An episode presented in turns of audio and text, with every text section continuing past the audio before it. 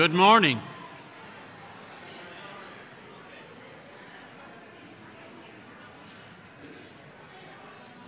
We welcome you to the services of the Boonville congregation. It's a beautiful day. It's a great day when we can assemble together to worship our Lord. We're so thankful that you are here this morning. Uh, if you're visiting with us, you're our honored guest. If you're joining us on social media, we welcome you as well. There was a group of about 15 of us who went to Henderson yesterday for the senior adult rally there and heard a wonderful spiritual message from Brother Dan Winkler. It's just uh, good to have fellowship together and get spirit, fed spiritual food, which I'm sure will happen here today as well. As many of you know, uh, we've had uh, tremendous disaster in Mississippi with all of these uh, storm impacts, especially in Rolling Fork area and in uh, Amory area. As always, anytime there's a disaster like that, this congregation reaches out to help, and I know that we'll multiply our money by uh, the work that we'll do through Church of Christ Disaster Relief. They do a fantastic work of bringing in resources and working through local congregations. We'll talk about the specifics of what we'll do in tomorrow's elders meeting. I know many of you may have, or some of you may have, contacts in that area, and if you've got additional ideas on uh, how this congregation can be helpful in the midst of this disaster, please share that information with one of the elders before our meeting in the morning. Um, we are certainly excited to see Brother Joey Pittman in our audience today. He had eye surgery this week, and we are going to keep him in, a, in our prayers as he goes through the recovery process. We welcome you to our worship service this morning as we focus this year on reaching forward. Would you bow with me as we begin our worship? Our loving Heavenly Father, we honor you, we praise you. We know that you're all powerful. We're so thankful that you listen to our prayers. And Father, we pray for those who were impacted by the recent storm, and, and we pray that you would be with them as they go through this period of recovery. We pray that you would give us good judgment on how to help and help us to be your servants. We're so thankful, Father, for Brother Joey Pittman's operation. We pray for its success. We pray for his restored eyesight. We're thankful, Father, that we can be here this morning to worship Thee. We pray that all that we do would be pleasing in your sight and that you would accept our worship. In Christ's name we pray. Amen.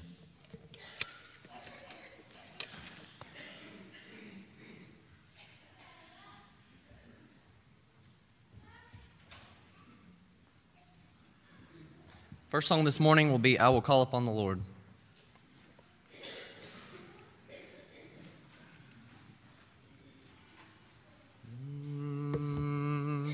I will call upon the Lord. Who is worthy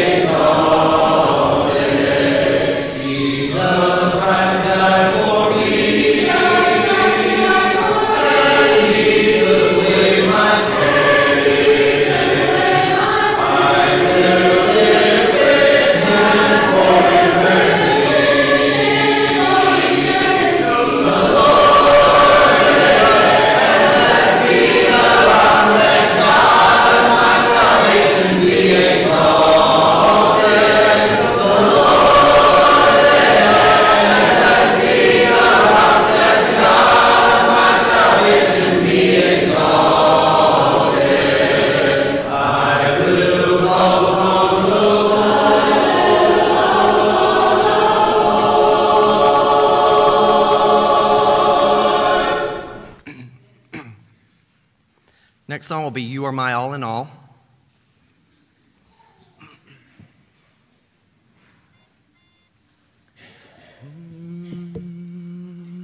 You are my strength when I am weak. You are the treasure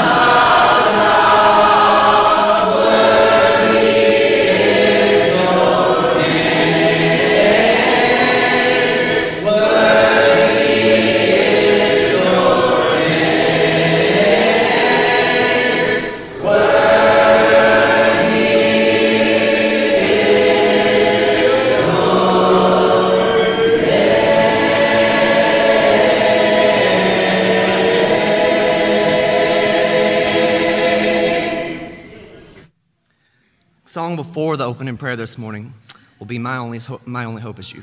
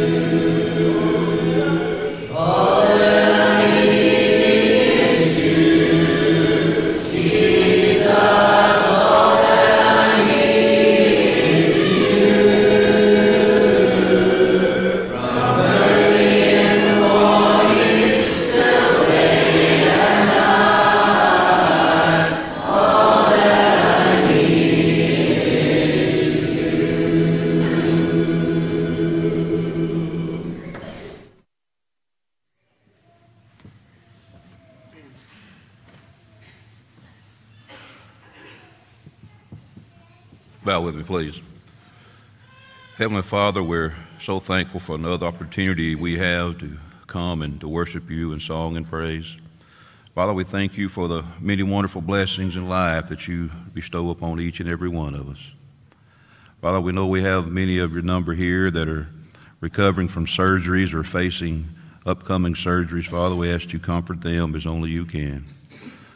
Also, Father, we have many across our state who have suffered loss over the weekends, the storms we had, Father, folks who lost family members. We ask that you comfort them as well and give them the strength and determination to build back even better and stronger. Father, we're thankful for your church here at Boonville and its many members. Lord, we ask that you continue to be with the elders and the deacons of your church here, that they may continue to lead us in a way that be pleasing unto thee. Father, we're so thankful for Brother Ken. We ask that you be with him this morning as he spreads your word to us, that we may listen attentively and apply it to our everyday lives. Father, also be with each one of us as we go throughout our daily lives and help us to live and work in a Christian manner that will be pleasing unto thee.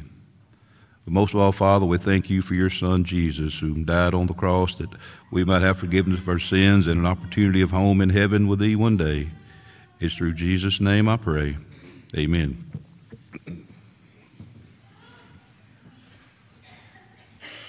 Song of invitation after the lesson will be There's a Fountain Free. And the song before our lesson this morning will be Our God, He is Alive. If you would go ahead and please stand.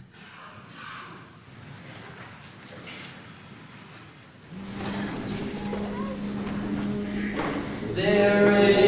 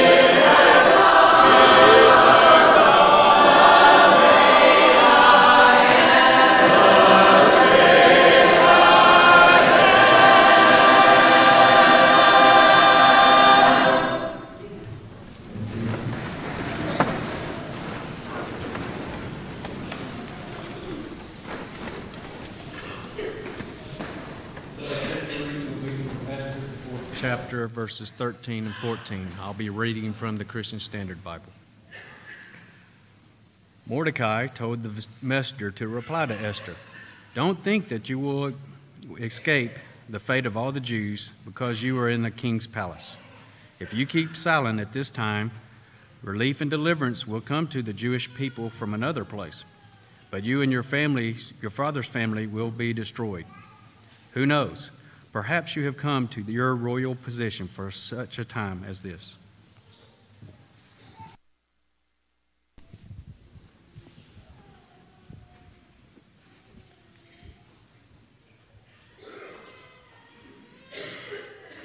Good morning, everyone. Janice Taylor wanted me to share this with you. Her mother in law, Theresia Taylor, I believe she was, wasn't she 92 years old? Uh, she has passed away, passed away on Friday at 9 p.m. The funeral is going to be on Monday. There will be visitation from 11 until 2 and then the funeral will be at 2 at McMillan Funeral Home. 92 years of age, a long life, and uh, one consolation that Janice mentioned was that you know, she lived a long life faithful to the Lord. She had been suffering, and now she suffers no more. And isn't it worthy of celebration to pass from a life of suffering and depletion to be freed from the shackles, the burden of a physical existence, and to be in the presence of the Lord forever and ever? That is what we all aspire to. And in some ways, that death was anticipated, it was expected. And then we hear about the tragedy that has struck our state. I believe 24, some people are now registered as having died in tornadoes. Unexpected. All of those folks, no doubt, had plans for today. And that is no more. I have no way of knowing what was the eternal condition of all those folks, but I do know that it behooves all of us to be ready. Yes? We know not what day or hour, not even to the second, not even beyond the trailing off of my voice when the Lord's going to return but he is going to return. Let's be sure that we are ready for that day.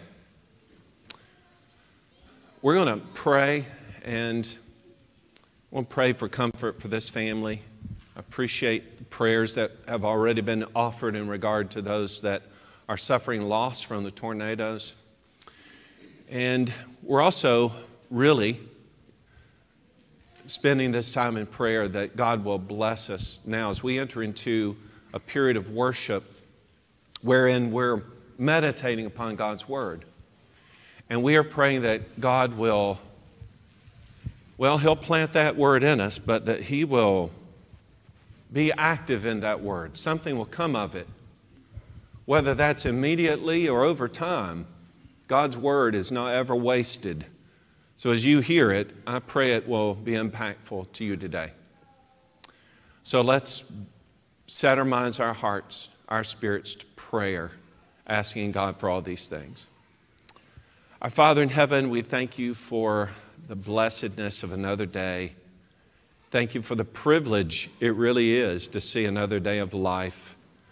I pray that we're making good use of it already. Certainly, as we have assembled here to worship you, we have committed ourselves in this time to bring glory and honor to you, to lift you up, to recognize you. And I pray, Father, that we have all been successful through these various avenues of worship in doing that. And I pray that will be true as we meditate today as one mind upon your word. And I pray that your word will find its place in us. We pray for those that have experienced unexpected circumstances, death and injury and destruction from the tornadoes. We pray comfort for those who have lost loved ones. We pray for restoration to those who remain. We pray for the Taylor family as they have experienced anticipated loss, but it is painful nonetheless just the idea of separation itself, but we pray your comfort upon them. And now, Father, I pray that you will bless us in this time as we are studying your word together.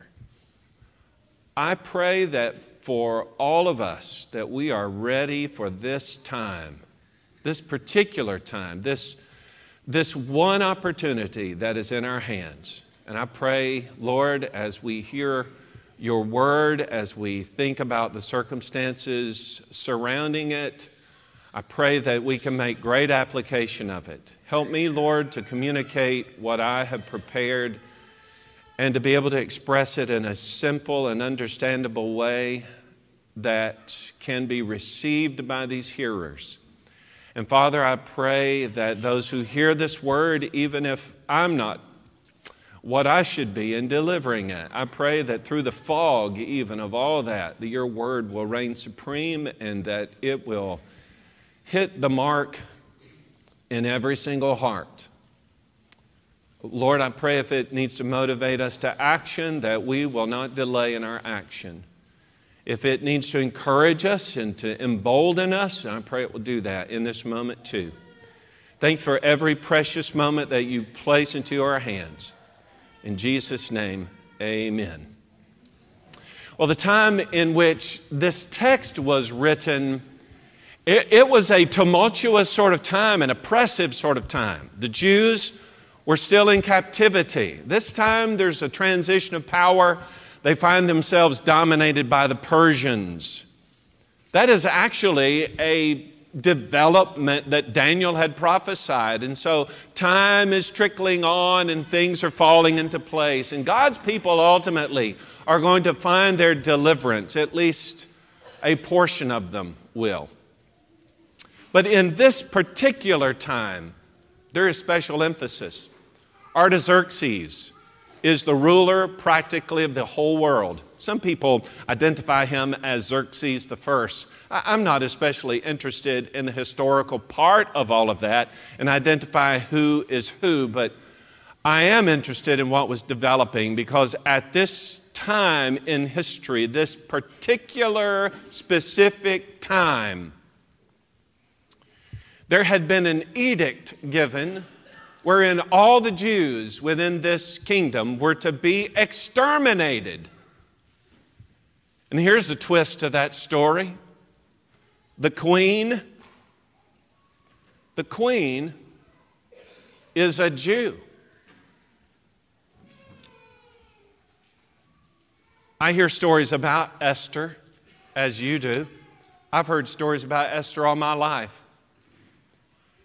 I'm tempted when I think of Esther, apart from what I really find in this story, I'm tempted to think of her as an exemplar of the Jewish faith.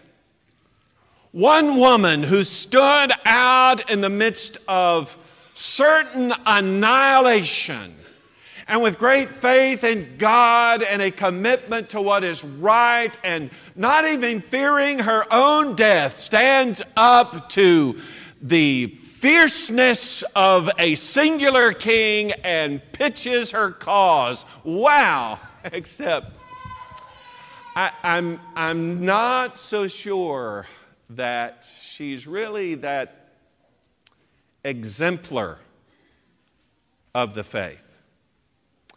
And you read the text just a moment ago, just as I did. Mordecai is sending a message to Esther in order to encourage her to do the right thing. And he says, if you think in your heart that you will escape in the king's palace more than any of these other Jews, then you're mistaken. And the mistake goes this way if you remain completely silent, and here's what I want to emphasize at this time, then relief and deliverance for the Jews will come from another place. And then you and your father's house will perish. Yet, who knows whether you have come to the kingdom for such a time as this? Emphasis again upon a time. Now, let's break that down. It may be that you choose to remain silent at this time, or it may be that you will take up the cause. You'll stand up for what is right. You will be that one person who stands in the gap and provides the means by which deliverance will come to the people of God. Who knows whether you have come to the kingdom for such a time as this? Such a time. I want to think about the time with you for a moment. The decision was about a time. The decision was not about whether or not she would grow up right as an orphan. That that time was past. Uh, uh, the decision was not about do I trust Mordecai, uh, considered my cousin, to, to raise me in the right way. Uh, that time has passed.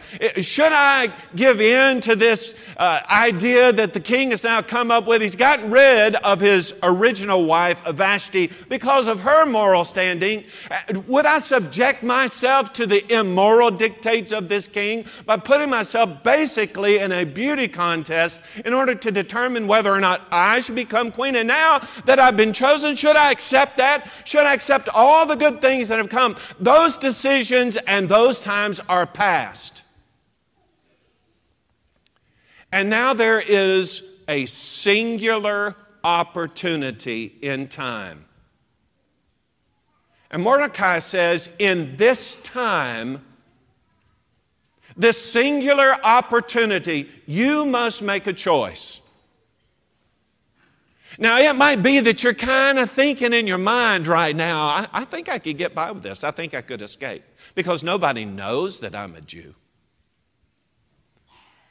Perhaps if I can just keep a lid on that, keep quiet, let all the other Jews get exterminated, I'll be fine. I could choose to do that. Or I could choose to stand with the people of God. What, what will I do? Mordecai's asking her, What will you do? Maybe, maybe you,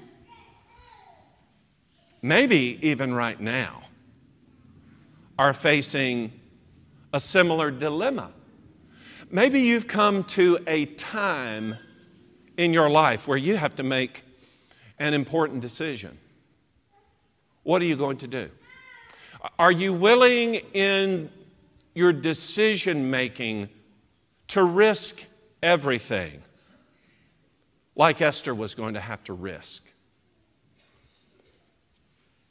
Do you believe in the providence of God? Do you believe that God can take this decision that you're making and make it right? Do you feel emboldened by God's presence in your life that the decision you are about to make, He is going to bless and everything's going to be okay? The ultimate question that I would ask you actually takes the form of just simply two words. The question is who knows? Who knows? As you are in the midst of your decision making, I think that's an important question. At this juncture, I don't know what goes beyond, so really, really, who knows? Since maybe you don't know, I would suggest to you that one thing you should do is seize the moment that is before you. Just grab a hold of it. now, I have, they warned me to set this down because I keep punching the buttons. So I have heard this, and I, I, don't necessarily endorse this idea or not. I'm, I'm just sharing with you that a lot of people think this way, and maybe in some ways it's true that it tends to be human nature that we will continue to do the right thing until such time as it becomes too difficult to keep doing the wrong thing. Now let that percolate for a moment. What'd you just say? I said, for a lot of us, we do the right thing simply because doing the wrong thing, which maybe we would have chosen to do, is just too difficult to get away with. When I was, and I'm, i want to insist, Rick, for insurance purposes, that this was a long, long time ago. But when I was first introduced to my driver's license, whoo, boy, I could not wait to get behind the wheel of an automobile all by myself. And then turns out my dad, maybe because he wanted it in his driveway or whatever, bought me a little sports car. And that even made it worse. Because then when I got in that car, you know, I was Mario Andretti. I, man, I flew around Mocksville like I was on fire until I got my first citation for speeding. Now, Toy, I don't do that anymore. but back then, way, way back then, I got that citation for speeding. And I remember my dad, oh boy, you know, all kinds of threats about we're going to take your car away, blah, blah, blah, blah, blah. But finally, you know, he's paying for my insurance at this point, and I'm back driving. Whoa, whoa, whoa, whoa, whoa, just, man, I just love the freedom of it. I like to roll those windows, well, roll the windows down because it didn't have air conditioning, but still, like to feel that wind blowing in and flying down the, lots of straight roads to go. Oh, I loved it until I got my second citation. Well, to make a long story short, I eventually got three within just a few months and that nice automobile that represented my freedom on the American roads was put in the barn. Once I got the car back and all the particulars were worked out, I decided I'm not driving that way anymore. Number one, it upsets my dad to no end. Number two, turns out now I have to pay my own insurance. and man, I can't afford somebody driving like this. So much. I would just love toy cover your ears. I would love to get out here and just floor it, just air that out. As they used to say, burn the carbon out of it. But I'm not going to do that. I want to, I'm not going to do that. First of all, it, it's wrong. It's a law. I would be breaking the law. I'd be sinning. But, but the next thing is, if I did that now, man, my insurance rates would be out the roof. A lot of people don't speed simply because it costs too much to do so the hassle of the ticket, the, the exorbitant fees, and all that. Look, we, we just can't afford that. And after you get your first or your second one, now you've got all these points and your insurance. Oh, I just, I want to go fast, but I'm not willing to pay that price anymore. That, that's what I'm talking about. It has become too, it's become too painful to do wrong. So we choose to do right. Our criminal justice system is set up that way.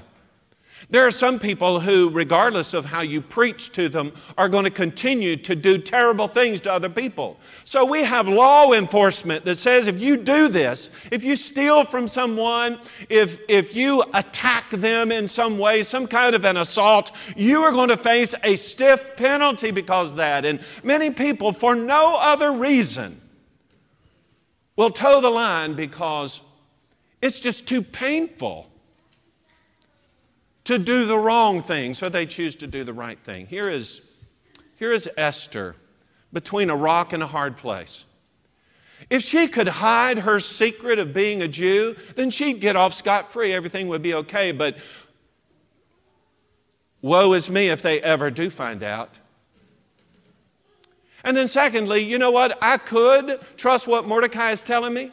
Mordecai says, no matter what I do, I'm going to face up to something. And so I tell you what, I'd rather face God having done the right thing than to face Artaxerxes having done the wrong thing and having lied. And so, you know what? I'm going to do the right thing. And because I'm going to do the right thing, I'm going to ask you to do the right thing with me. She said, I'm going to fast, I'm going to weep, I'm going to mourn. All of us are going to do this together. If I have to do it, you're doing it with me. Now, I'm thinking at this point, yeah, she's doing the right thing, but probably for the wrong reason. Nevertheless, at this time, in this singular moment, with this singular opportunity in her hand. Regardless of her motivations, what she is thinking in her heart, she chooses to do the right thing, even perhaps reluctantly, for fear of her own life, but she does it. And ultimately, God blesses it. You know, there actually are a lot of Bible characters who had a point in their life where eventually, because of their exploits and the decisions that they make, we look at them, we say, great examples, exemplars of the faith. These people I want to model my life after. But it started out pretty rocky. Somebody like Moses.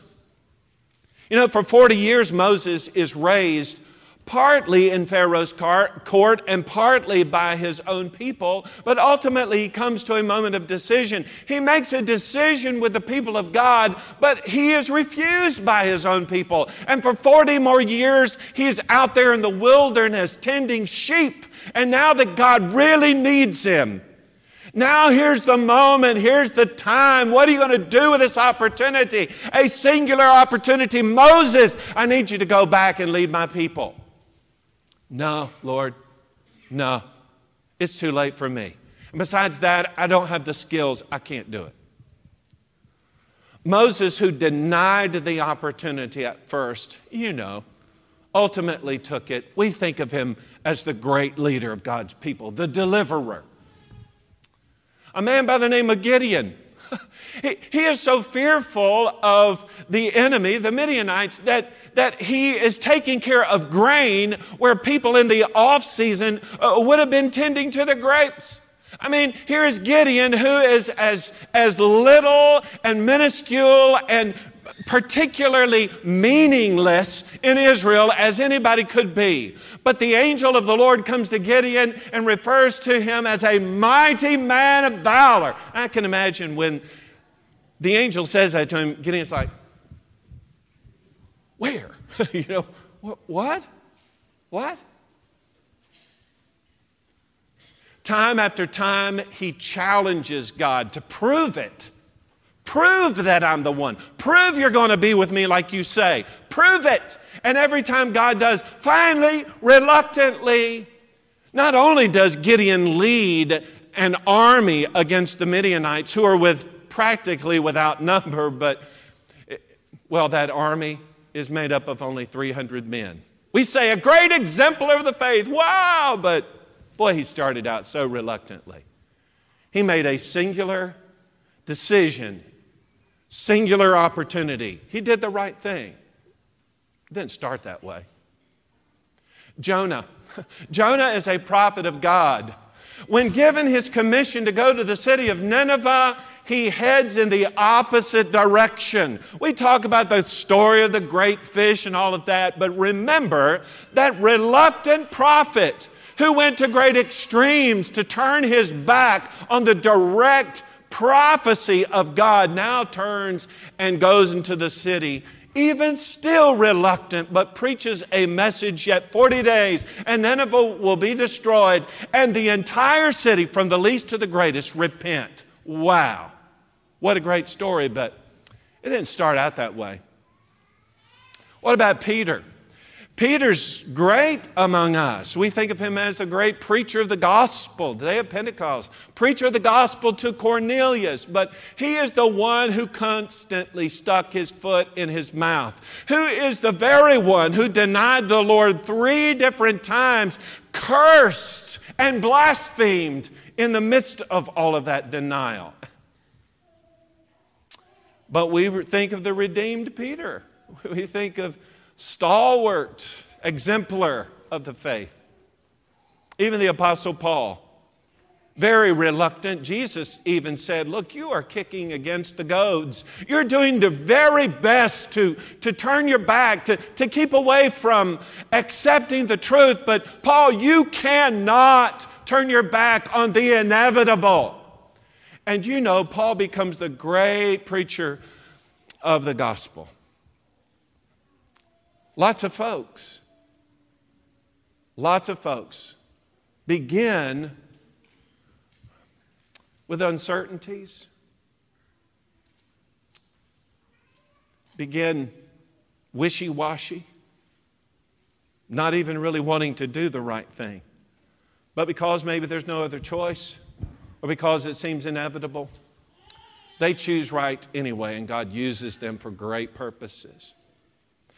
What you and I need to do is we need to seize the moment, grab hold of it. Who knows is the question.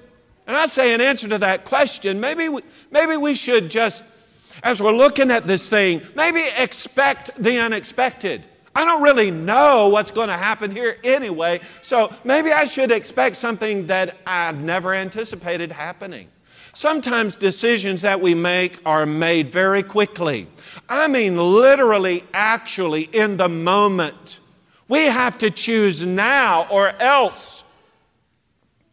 A student that has worked on a project, been studying his assignments, doing his homework over the course of an entire semester has just spent all of his time now this weekend preparing for a great exam. And boy, the whole course rests on it and feels very confident. Study, study, study. Probably studied more than he's ever studied before spends all night doing so. And now here we are, Monday morning, we're in class, we get the exam, the exam's right there. I know every answer, I know I do. I've studied everything, backwards and forwards. But now as I look at that exam, a blank comes over my mind. I can't even hardly think of how to write my name on the top of the paper. I have a mental block, all this fog. Now, in this panic, I can decide to do one of a couple of things. I can wait, relax, take a deep breath, rebuild my confidence, know that I've studied this, I'm good, I've got this. And then write my name down and resume the test. More often than not, just settling down, refocusing. That's going to take care of everything. Just had a mental block for others in their panic. Even though they've spent this whole semester working on projects, studying, spent all weekend studying, everything rests on this. I'm ready.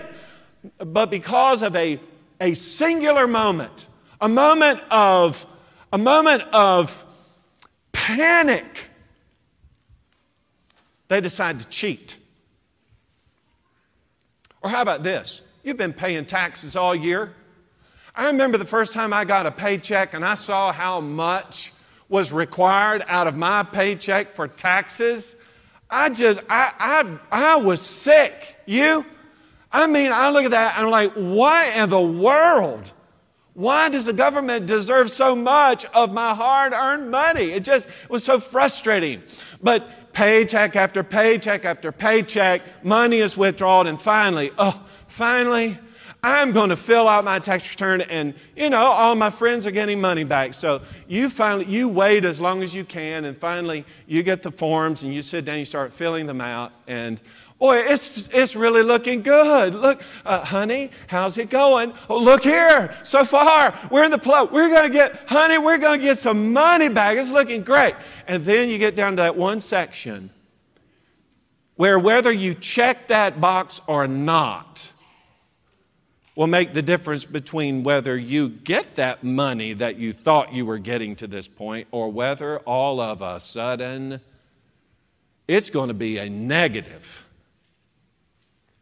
Right there at that moment, there's your moment. How are you going to choose? Are you going to choose right? Or are you going to choose to cheat on your taxes? Guy's been working many, many years. He has climbed up the ladder of success in his business. And now the company trusts him so much that they send him here and there on these lavish, expense paid business trips. And he goes, and oh, the family is so proud of him. You're, doing, you're just making us proud. You're doing great. Look at how you're doing. Wow, you're recognized for all that.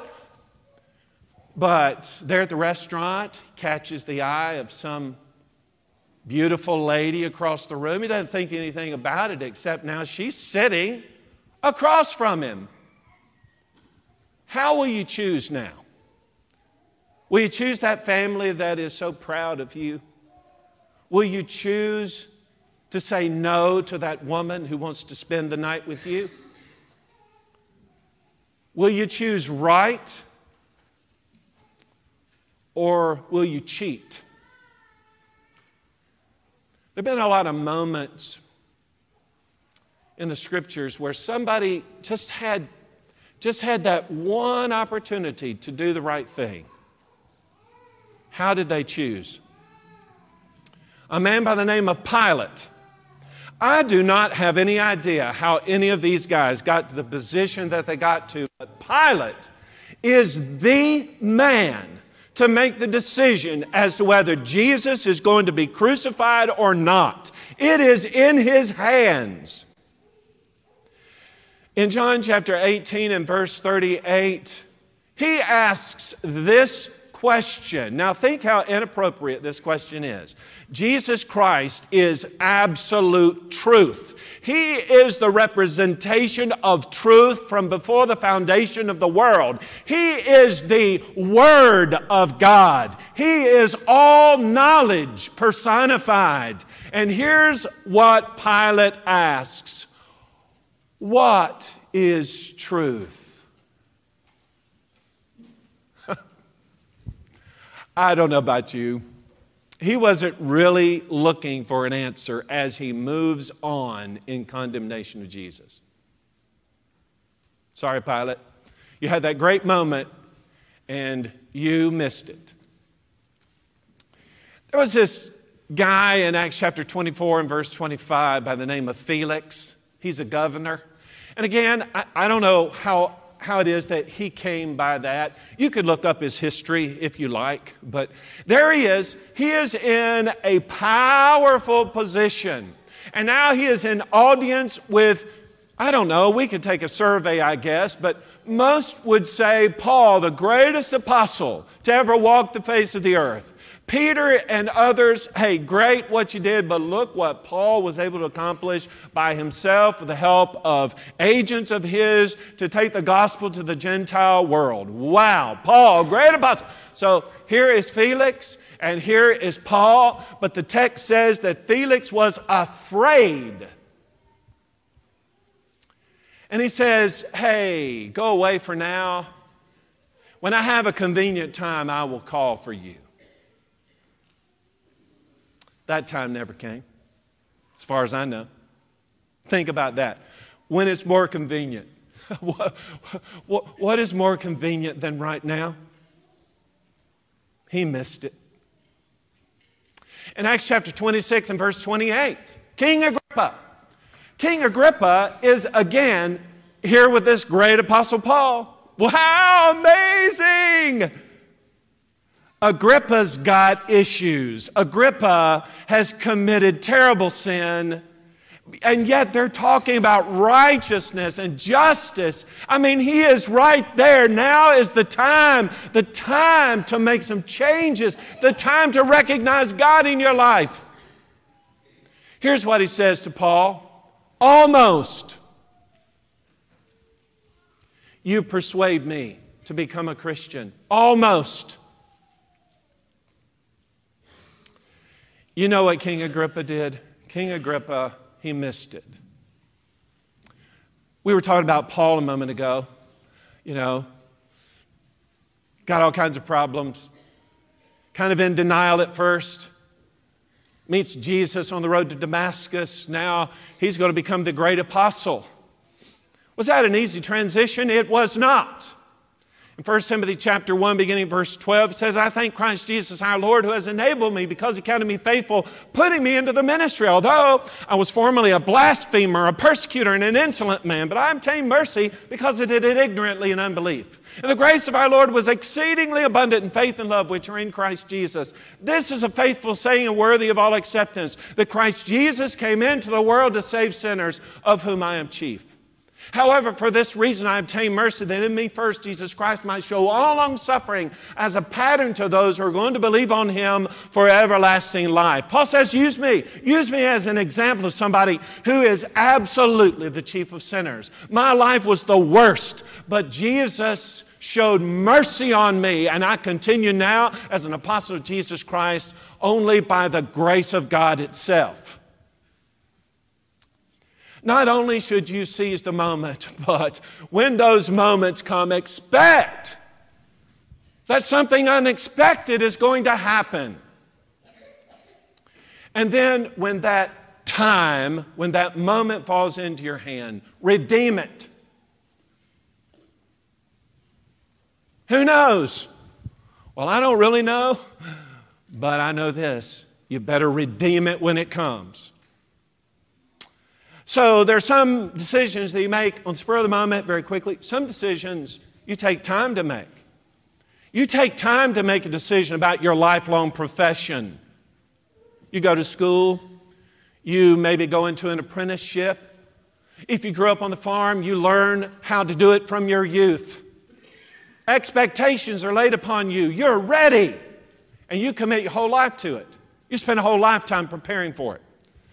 Sometimes you do that with regard to marriage. That's going to be one of the big decisions that you make in your life. Uh, how careful will you be about choosing a spouse? Because you are committed to spending the rest of your life with them. And there are responsibilities on the part of the man and the woman in that relationship. That is a big decision.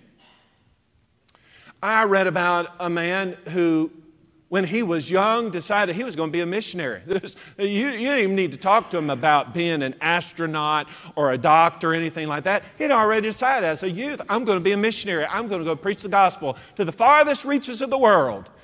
And as he grew up, he continued telling people, anybody that would listen, he did everything he could to prepare himself. He even went to a Christian college, a college that was noted for its production of great missionaries to go out into all the world. He took every program that he could in order to prepare himself as a missionary. But while he was there, he met the love of his life. We are soulmates whatever that means. But she did not want to be a missionary's wife. So they got married, and he did not become a missionary. He chose another route. Now, listen, I, am not saying he chose wrong, I, I'm not his judge. But I am saying that we make preparation, we spend a lot of time making decisions about big things in our lives, only to change for some reason. We, we get distracted or we choose something different. Hey, that, that's okay. But I'm telling you that there is one decision, not, not your profession, not even your marriage, but there is one decision. Oh, sorry. There is one decision that you are going to make that matters. And that is the decision whether or not you're going to be a Christian. Either whether you're going to become a Christian or whether you're going to act like a Christian, live the life of a Christian. Those are two important decisions you make all the time. You have an opportunity to make. Uh, making the decision to be a Christian, that, that is a tough decision. We need to spend some time thinking about it. Jesus said in Luke chapter 9 and verse 23 If anyone desires to come after me, let him deny himself, take up his cross daily, and follow me. He who desires to save his life will lose and who loses his life for my sake will find it. What profit is it to a man if he gains the whole world and loses his own soul, loses his soul to destruction, Luke says? What about that? If I become a Christian, that's going to require a lot of me. In Luke chapter 14 and verse 33, he goes on to say that whoever does not deny all or forsake all that he has cannot be my disciple. So things can't get in the way of my Christian walk either. If I'm going to be a child of God, I've got to make a decision and be committed to that decision. In Matthew chapter 19, verses 16 to 22, there's a story there given about a rich young ruler, we call him, who comes to Jesus. You know, what do I need to do to inherit eternal life? And they go over the rules. You know, you keeping the law of Moses? Yeah, I've been doing that from my youth. Jesus, like, I can just imagine, and I don't know if this happened or not. I'm just telling you what I imagine in my mind. I imagine Jesus putting his arm around that guy, just patting him, like, wow, that is great. Then I guess all that you have to do now is sell all that you have, give it to the poor. You'll have treasure in heaven and come follow me. The text says that that guy, he went away. He had great possessions, sorrowful over the prospect of losing it all. But if you're going to be a child of God, making a commitment to Jesus, it requires all that you are and all that you have. But, child of God, you've made that decision already. That is a continuing effect. It still requires all that you are and all that you have. So, I'm thinking about Esther. Esther, in that moment, chose to risk everything in order for God to prevail in this situation for the people of Israel to continue on. And we think of her as an exemplar in the faith. Hey, that's great. Peace, wonderful. But what about you? What about you in this moment right here, in this time? Who knows whether you've come to the kingdom? Whether you've come to this place, whether you've come to this decision for such a time as this, this time, this moment. If you are a child of God and you've not been walking in the light, now's the time to make that right. Now's the time to make that correction. Who knows whether you've come to this place here today for such a time as this. A singular opportunity right here in your hand. Step out that aisle, come forward. We pray with you. All is made right. You go home rejoicing. Yes. If you are not a child of God today, who knows? Maybe you've been debating this in your mind forever. When should I obey the gospel? When should I do it? When should I do it? Maybe you've begun to psych yourself out. Now you, you don't even see yourself acting. Today is the day. Who knows whether you've come to the kingdom, to this place, to this opportunity for such a time as this? This is your time. How will you use it? Why don't you come while we stand and sing together?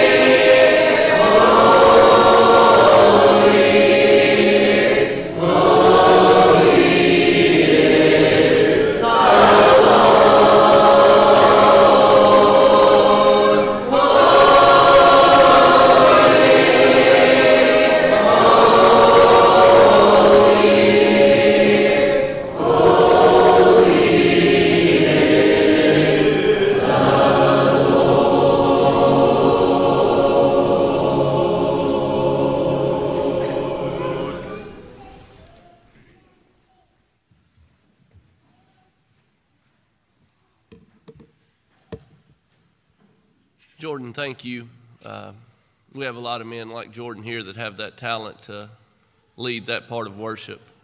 We appreciate you. If anyone needs the emblem for the Lord's Supper, please raise your hand, and usher will be around to provide you one. As we prepare hearts and minds, uh, I'm going to read from Mark chapter 14, beginning in verse 32, and this is after Jesus and his disciples have partaken of the first Lord's Supper. It reads Then they came to a place named Gethsemane, and he told his disciples, Sit here while I pray. He took Peter, James, and John with him, and he began to be deeply distressed and horrified. And he said to them, My soul is swallowed up in sorrow to the point of death. Remain here and stay awake. Then he went a little farther, fell to the ground, and began to pray that if it were possible, the hour might pass from him. And he said, Abba, Father, all things are possible for you. Take this cup away from me. Nevertheless, not what I will, but what you will.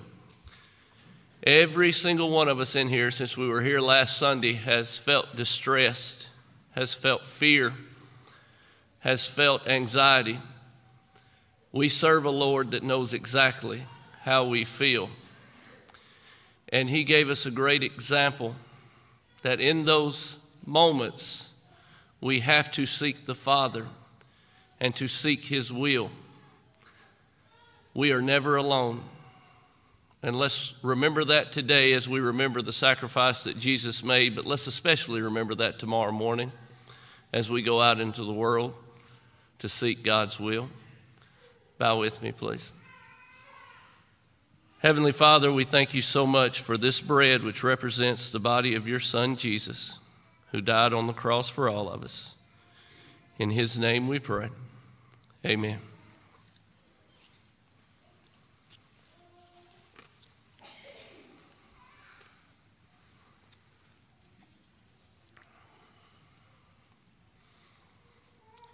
Let's bow. Likewise, Father, we thank you for this cup, which represents the blood of your Son, Jesus, and what he did for each and every one of us on the cross. It's in Jesus' name we pray. Amen.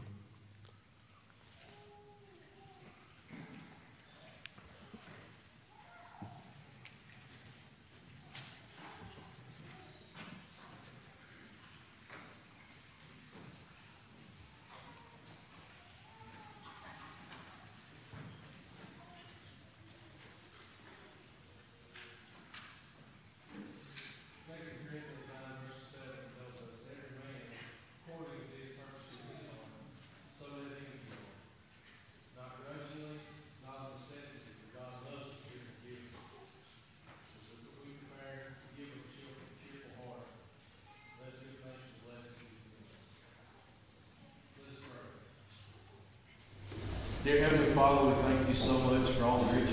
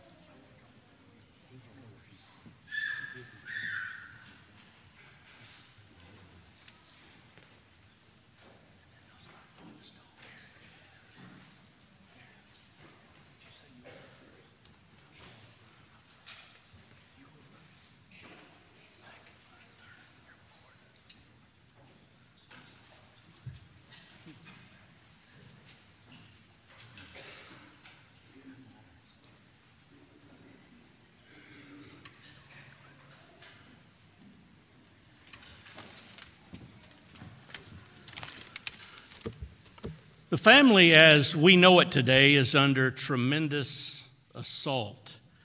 We know that every family situation finds itself in chaos and dysfunction, and Satan's very effective in what he's doing in destroying the family as God would have it. For that reason, on April the 29th and 30th, we're going to have a very special event here at the Booneville Church of Christ. Dr. Sam Jones is going to be here on this occasion on Saturday and Sunday, and he's going to deal with the theme of strengthening families to face a changing and dangerous world. All we have to do is just take a look, and it doesn't take long at all to see what's going on all around us. Don't we want our families to be strengthened? Don't we want our families to to be fortified to deal with these things that are going on in our culture. We love our children, our grandchildren. We are concerned about their future. And at the very least, we can protect our own family. And so on Saturday, April the 29th, Dr. Sam Jones, who is a professor of Bible studies and sociology, sociology, you wouldn't find a more qualified speaker than Dr. Sam Jones. On Saturday, he's going to deal with three lessons.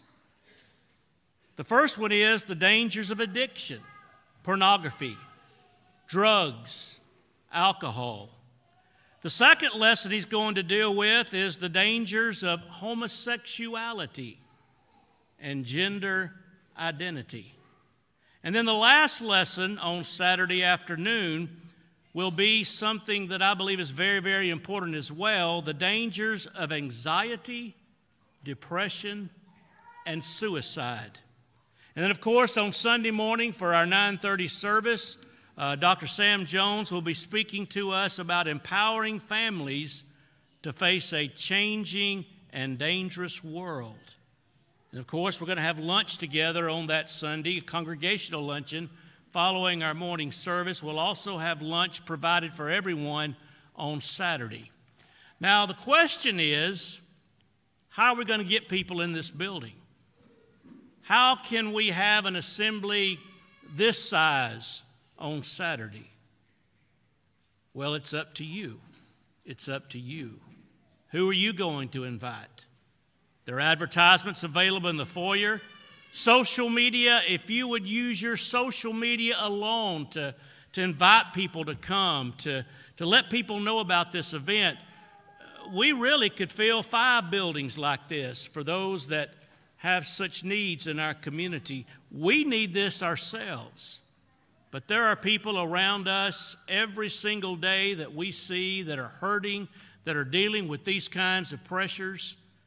And, folks, we have an answer to some of their problems. We can help if we will invite them to come. So, that decision is yours, and I hope you'll take advantage of this. We have five weeks to let people know in our community what we're having and how much we want them to attend. We need to work as everything as if everything depends on us and pray as if everything depends on God.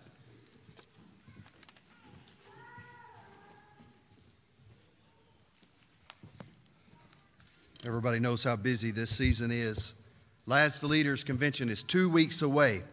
And the reason why I'm up here is I hated to ask Randy to say all what I'm about to say, but uh, we will be going to Iuka tonight. Those who are giving, uh, you have an opportunity if you want to do a Bible reading or a song or a speech. Tonight's the night to do that for the Lord at Iuka. So the bus will be leaving at 4:15 because services start there at 5 o'clock. And uh, Drew and I will be, if you don't mind, if you're planning to go tonight, we have a list, uh, but we would like to make sure uh, that that list is accurate. So if you plan to go tonight, would you let Drew or myself uh, know that? I know we have a busy next little bit that Guy's going to tell us about, but during that time, we'll be around and let us know. Next week, we'll be doing it at Booneville, uh, which we're excited about that. And I have one request for every single person in here. If you don't mind, would you say a prayer today for these young men as they try to serve the Lord? Thank you.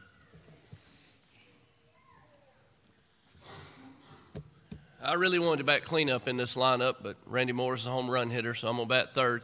Uh, we are having our Easter egg hunt this morning. We're excited about that. Uh, there is thousands of eggs out in the front. We are going to make one slight change to it this year, so parents, please pay attention.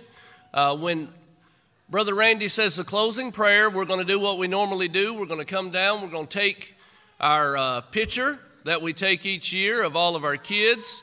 Uh, one request I did have this morning uh, Lottie really wants to hold a baby in the picture. So if you guys have a baby that you could hand Lottie for the picture, that would be great.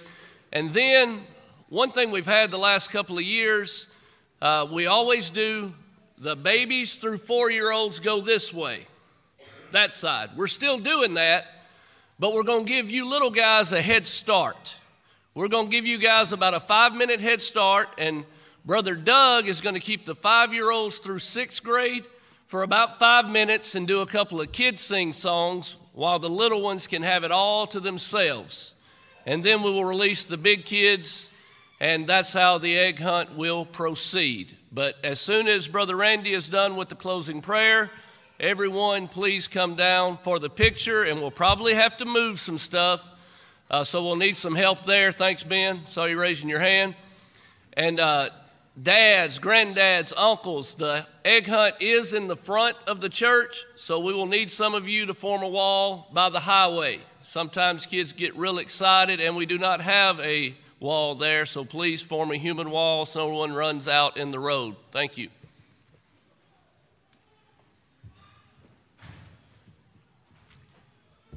Good morning and welcome to the Booneville Church of Christ on this beautiful Sunday morning, March the 26th, 2023.